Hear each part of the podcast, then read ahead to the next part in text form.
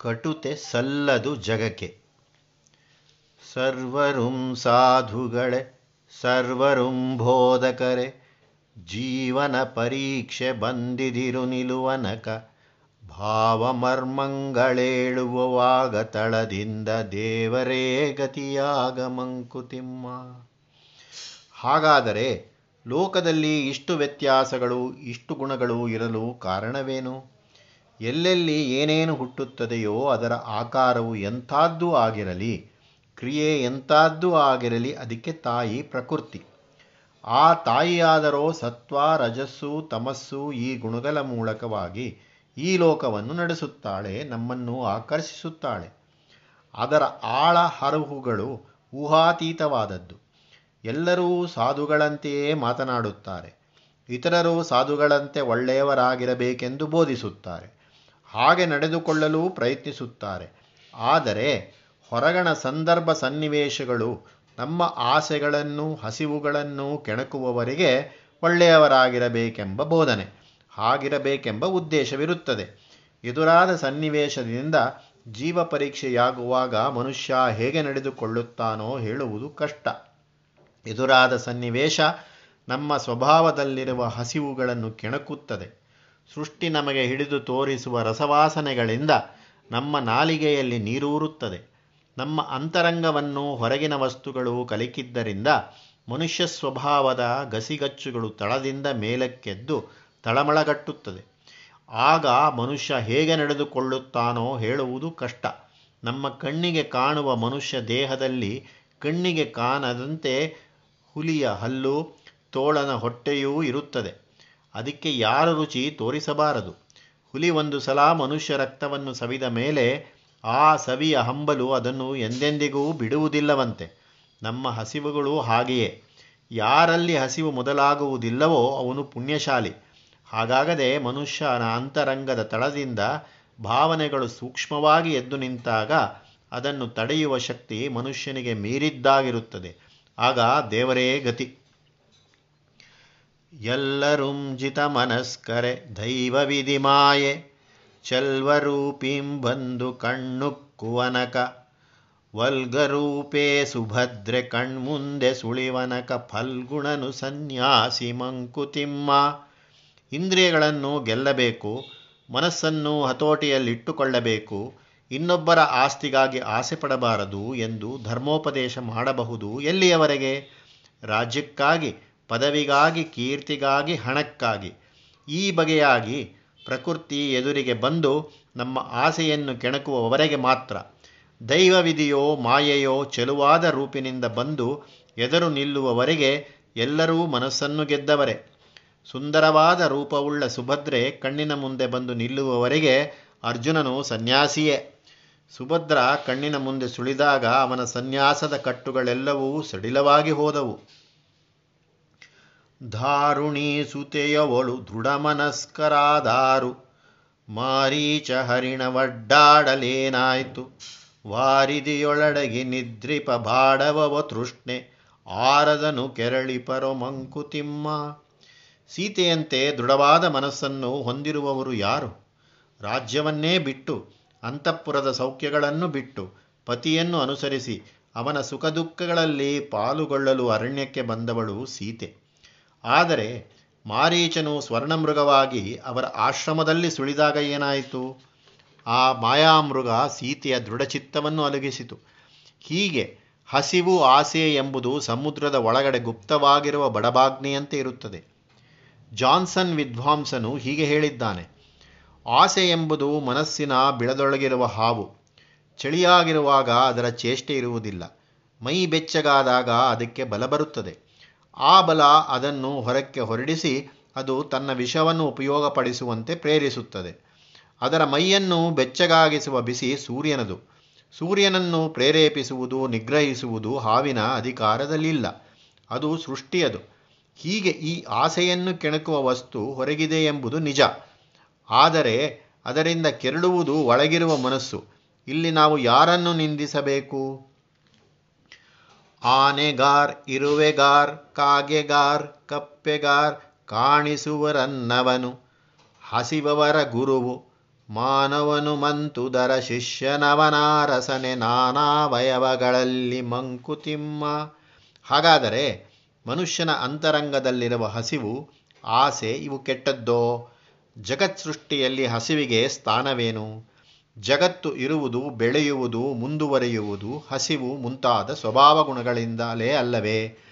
ಆನೆ, ಇರುವೆ, ಕಾಗೆ, ಕಪ್ಪೆ ಮುಂತಾದ ಪ್ರಾಣಿಗಳು, ಪಕ್ಷಿಗಳು ಹೇಗೆ ಜೀವಿಸುತ್ತವೆ? ಹೇಗೆ ತಮ್ಮ ಸಂತಾನವನ್ನು ಮುಂದುವರಿಸಿಕೊಂಡು ಹೋಗುತ್ತವೆ? ಅವುಗಳಿಗೆ ಇದರ ಪಾಠವನ್ನು ಹೇಳಿಕೊಡುವುದು ಅವುಗಳಿಗೆ ಇರುವ ಹಸಿವೆ.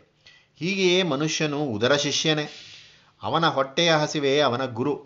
ಆ ಹಸಿವು ಅವನ ಎಲ್ಲ ಅಂಗಗಳಲ್ಲಿಯೂ ಇದೆ.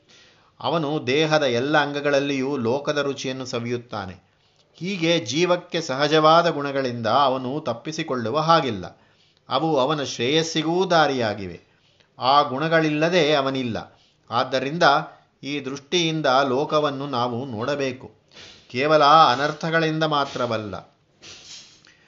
ಯಮನಿಗೆ ಕಪಕೀರ್ತಿ ನರರು ಬಲು ಕರ್ಣಿಗಳೇ, ಮಮತೆಯಿನೋ ರೋಷದಿನೋ ಹಾಸ್ಯದಿನೋ ಹೇಗೋ ನಿಮಿಷ ನಿಮಿಷ ಮುಮ್ಮೋರ್ವನಿನ್ನೋರ್ವನನು ತಿಕ್ಕಿ ಸಮಯಿಸುವನಾಯುವನು ಮಂಕುತಿಮ್ಮ. ತನ್ನ ಹಸಿವುಗಳನ್ನು ನೀಗಿಕೊಳ್ಳಲು ಮನುಷ್ಯ ಲೋಕದೊಡನೆ ಸಂಪರ್ಕ ಇರಿಸಿಕೊಳ್ಳಲೇಬೇಕಾಗುತ್ತದೆ. ಆ ಸಂಪರ್ಕ ಸುಲಭವಾದದ್ದೇನಲ್ಲ. ಅಲ್ಲಿ ಎಲ್ಲ ವಿಧವಾದ ಅಂತರಂಗದ ವಿಕಾರಗಳು ಹೊರಗೆ ತೋರಿಕೊಳ್ಳುತ್ತವೆ. ಪ್ರತಿಯೊಂದು ನಿಮಿಷವೂ ತಾನೂ ತನ್ನದೂ ಎಂಬ ಮಮತೆಯಿಂದಲೋ ಅಥವಾ ತನಗೆ ಸಿಕ್ಕಬೇಕಾದದ್ದು ಸಿಕ್ಕಲಿಲ್ಲ ಎಂಬ ಕೋಪದಿಂದಲೋ ಅಥವಾ ಒಬ್ಬನು ಇನ್ನೊಬ್ಬನನ್ನು ಹಾಸ್ಯ ಮಾಡುವ ಕಾರಣದಿಂದಲೋ ವ್ಯಕ್ತಿ ವ್ಯಕ್ತಿಗಳಿಗೆ ಪರಸ್ಪರ ಘರ್ಷಣೆಯುಂಟಾಗುತ್ತದೆ. ಈ ತಿಕ್ಕಾಟದಿಂದ ಮನುಷ್ಯನ ಅಂತರಂಗದ ಶಕ್ತಿ ಕುಗ್ಗಿ ಅವನ ಆಯಸ್ಸು ಸವಿಯುತ್ತದೆ. ಈ ಲೋಕ ಸಂಪರ್ಕದ ತಿಕ್ಕಾಟದಿಂದ ಪರಸ್ಪರವಾಗಿ ಆಯುಸ್ಸನ್ನು ಕ್ಷೀಣಿಸಿಕೊಳ್ಳುತ್ತಿರುವ ಮನುಷ್ಯರನ್ನು ಕರುಣೆಯುಳ್ಳವರೆಂದು ಕರೆಯಲಾದೀತೆ. ಯಮನಿಗೆ ಸಾವನ್ನು ತರುವನೆಂಬ ಅಪಕೀರ್ತಿ ಇದೆ. ಆದರೆ ಈ ವಿಷಯದಲ್ಲಿ ಮನುಷ್ಯನು ಏನು ಕಮ್ಮಿ? ಮನುಷ್ಯರು ಕರುಣಿಗಳೇನು? ಅವರೂ ಯಮನ ಕೆಲಸ ಮಾಡುವವರೇ?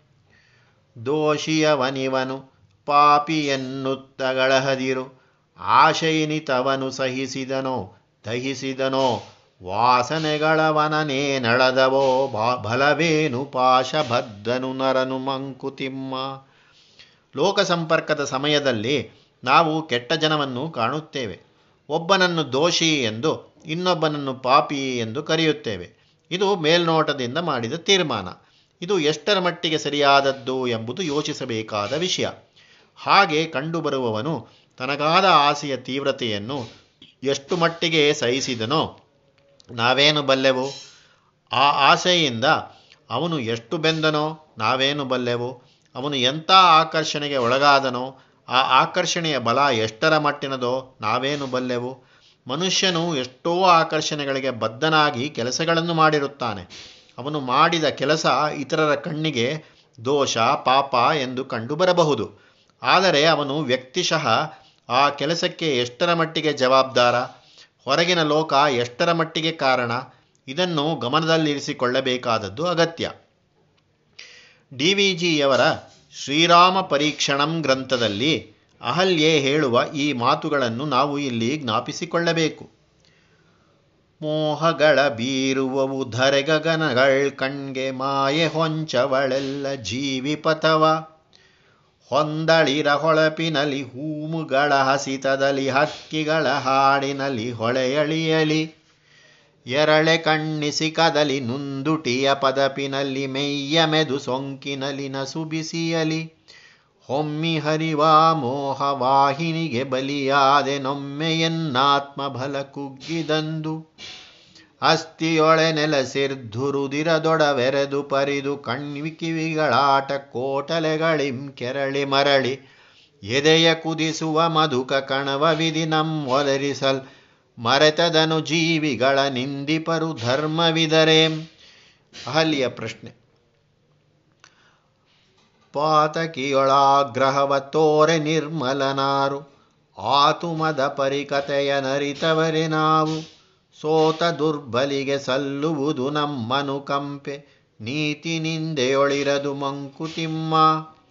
ಪಾಪಿ ದೋಷಿ ಎಂದು ಇನ್ನೊಬ್ಬನನ್ನು ಕುರಿತು ಕೋಪಗೊಳ್ಳುವುದಾದರೆ ಪರಿಶುದ್ಧನಾಗಿ ನಿರ್ಮಲನಾಗಿ ಇರುವವನು ಯಾರು ಎಂದು ಕೇಳಬೇಕಾಗುತ್ತದೆ. ಶ್ರೀಮದ್ ರಾಮಾಯಣದ ಯುದ್ಧಕಾಂಡದಲ್ಲಿ ಹನುಮಂತನು ಸೀತಾದೇವಿಗೆ ರಾವಣ ವಧೆಯನ್ನು ಸುದ್ದಿಯನ್ನು ತಿಳಿಸಿ ಸೀತಾದೇವಿಯನ್ನು ಹಿಂಸೆಗೆ ಒಳಪಡಿಸಿದ ರಾಕ್ಷಸಿರಿಯನ್ನು ದಂಡಿಸುವುದಕ್ಕಾಗಿ ಹೇಳಿದಾಗ, ಸೀತಾದೇವಿ, ನಾ ಕಶ್ಚಿನ್ನ ಪರಾಧ್ಯತಿ ಯಾರು ತಾನೇ ತಪ್ಪು ಮಾಡುವುದಿಲ್ಲ ಎಂಬ ಮಾತುಗಳನ್ನು ಹೇಳುತ್ತಾಳೆ. ಇದು ದೊಡ್ಡವರ ಹೇಳುವ ಮಾತು. ನಮಗೂ ಮಾರ್ಗದರ್ಶಕವಾದದ್ದು. ಒಂದೊಂದು ಜೀವದ ಕಥೆಯನ್ನು ನಾವೇನು ಬಲ್ಲೆವು? ಅದು ಯಾವ ಬಲವಂತದಿಂದ ಒಂದೊಂದು ಕೆಲಸವನ್ನು ಮಾಡುತ್ತದೆ ಎಂದು ನಾವು ತಿಳಿದವರೇ?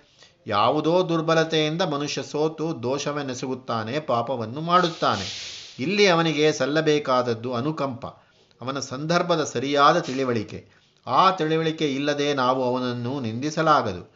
ಅವನನ್ನು ನಿಂದಿಸಿ ನಾವು ನೀತಿವಂತರೆಂದು ಕರೆದುಕೊಳ್ಳುವುದು ಸರಿಯಲ್ಲ. ಪಾಪವೆಂಬುದದೇನು ಸುಲಭ ಸಾಧನೆಯಲ್ಲ ತಾಪದಿಂಬೆಯದವನ್ ಅದನೆಸಪನಲ್ಲ ವಾಪಿಯಾಳವ ದಡದಿ ನಿಂತಾತನರಿವನೇಂ ಪಾಪಿಯದೆಯೊಳಕಿಳಿಯೋ ಮಂಕುತಿಮ್ಮ ಪಾಪ ಮಾಡಿಬಿಡುವುದು ಸುಲಭ ಸಾಧ್ಯವೂ ಅಲ್ಲ. ಮನಸ್ಸಿನಲ್ಲಿ ಉಂಟಾದ ಒಂದು ವಿಕಾರದ ಫಲ ಅದು. ಆ ವಿಕಾರದಿಂದ ಅವನು ಎಷ್ಟು ಬೆಂದಿರುತ್ತಾನೋ ನಮಗೇನು ಗೊತ್ತು.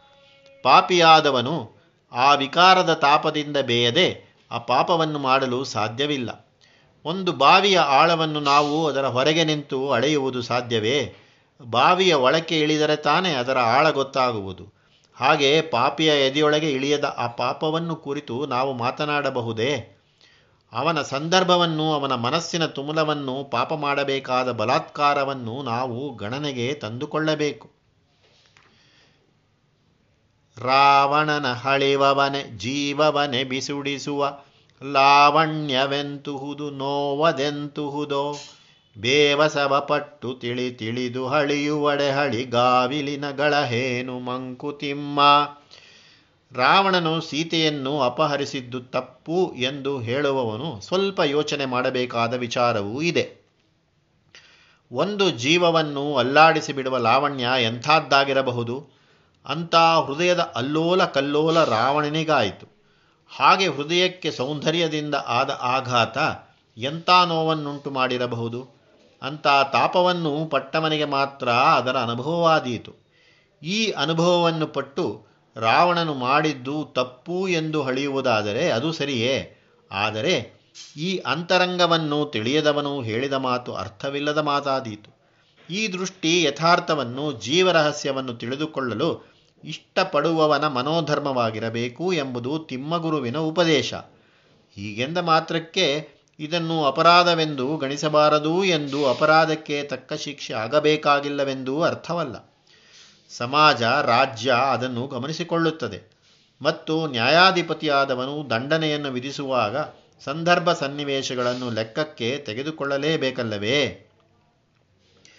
ಜೀವರುಣುಗಳ ಲೆಕ್ಕದಾದರಿಯದ ನಾವು ಆವುದನು ಸರಿ ಎನ್ನುವ ತಪ್ಪಾವುದೆನ್ನುವ, ಓವೋ ಬಿಡು ಕಡು ಕಷ್ಟ ನೀತಿ ನಿರ್ಣಯದ ಹೊರೆ ದೈವವದ ಹೊರಳಿ ಬಿಡು ಮಂಕುತಿಮ್ಮ ಇದನ್ನು ಇನ್ನೊಂದು ರೀತಿಯಿಂದಲೂ ನೋಡಬಹುದು. ಋಣ ಎಂದರೆ ಸಾಲ. ಒಂದೊಂದು ಜೀವವು ಲೋಕದಿಂದ ಏನೇನನ್ನೋ ತೆಗೆದುಕೊಳ್ಳುತ್ತದೆ, ಏನೇನನ್ನೋ ಕೊಡುತ್ತದೆ. ತೆಗೆದುಕೊಂಡುದನ್ನು ಹಿಂದಿರುಗಿ ಕೊಡಬೇಕು ಕೊಟ್ಟದ್ದನ್ನು ಹಿಂತಿರುಗಿ ತೆಗೆದುಕೊಳ್ಳಬೇಕು. ಇದೇ ಋಣಾನುಬಂಧ. ಈ ಋಣಾನುಬಂಧವು ಅಸಂಖ್ಯೇಯ ಜನ್ಮಗಳಿಂದ ಅನುಸ್ಯೂತವಾಗಿ ಬಂದಿರುತ್ತದೆ. ಈ ಋಣಾನುಬಂಧದ ಲೆಕ್ಕವನ್ನು ತಿಳಿಯದಿರುವ ನಾವು ಯಾವುದನ್ನು ಸರಿ ಎಂದು ಕರೆಯಬೇಕು, ಯಾವುದನ್ನು ತಪ್ಪು ಎನ್ನಬೇಕು, ಇಲ್ಲಿ ಈ ಋಣಾನುಬಂಧಗಳು ನಮ್ಮ ಕರ್ಮಗಳನ್ನು ನಿರ್ಣಯಿಸುತ್ತವೆ. ಆದುದರಿಂದ ಒಬ್ಬ ಮನುಷ್ಯನ ನಡವಳಿಕೆಯನ್ನು ಪರೀಕ್ಷಿಸಿ ಅದು ನೀತಿಯುತವಾಗಿದೆಯೇ ಎಂದು ತೀರ್ಮಾನಿಸುವುದು ಬಹು ಕಷ್ಟದ ಕೆಲಸ. ಆ ಕೆಲಸವನ್ನು ಈ ಋಣಾನುಬಂಧದ ಲೆಕ್ಕವಿರಿಸಿರುವ ದೈವಕ್ಕೆ ಬಿಡೋಣ.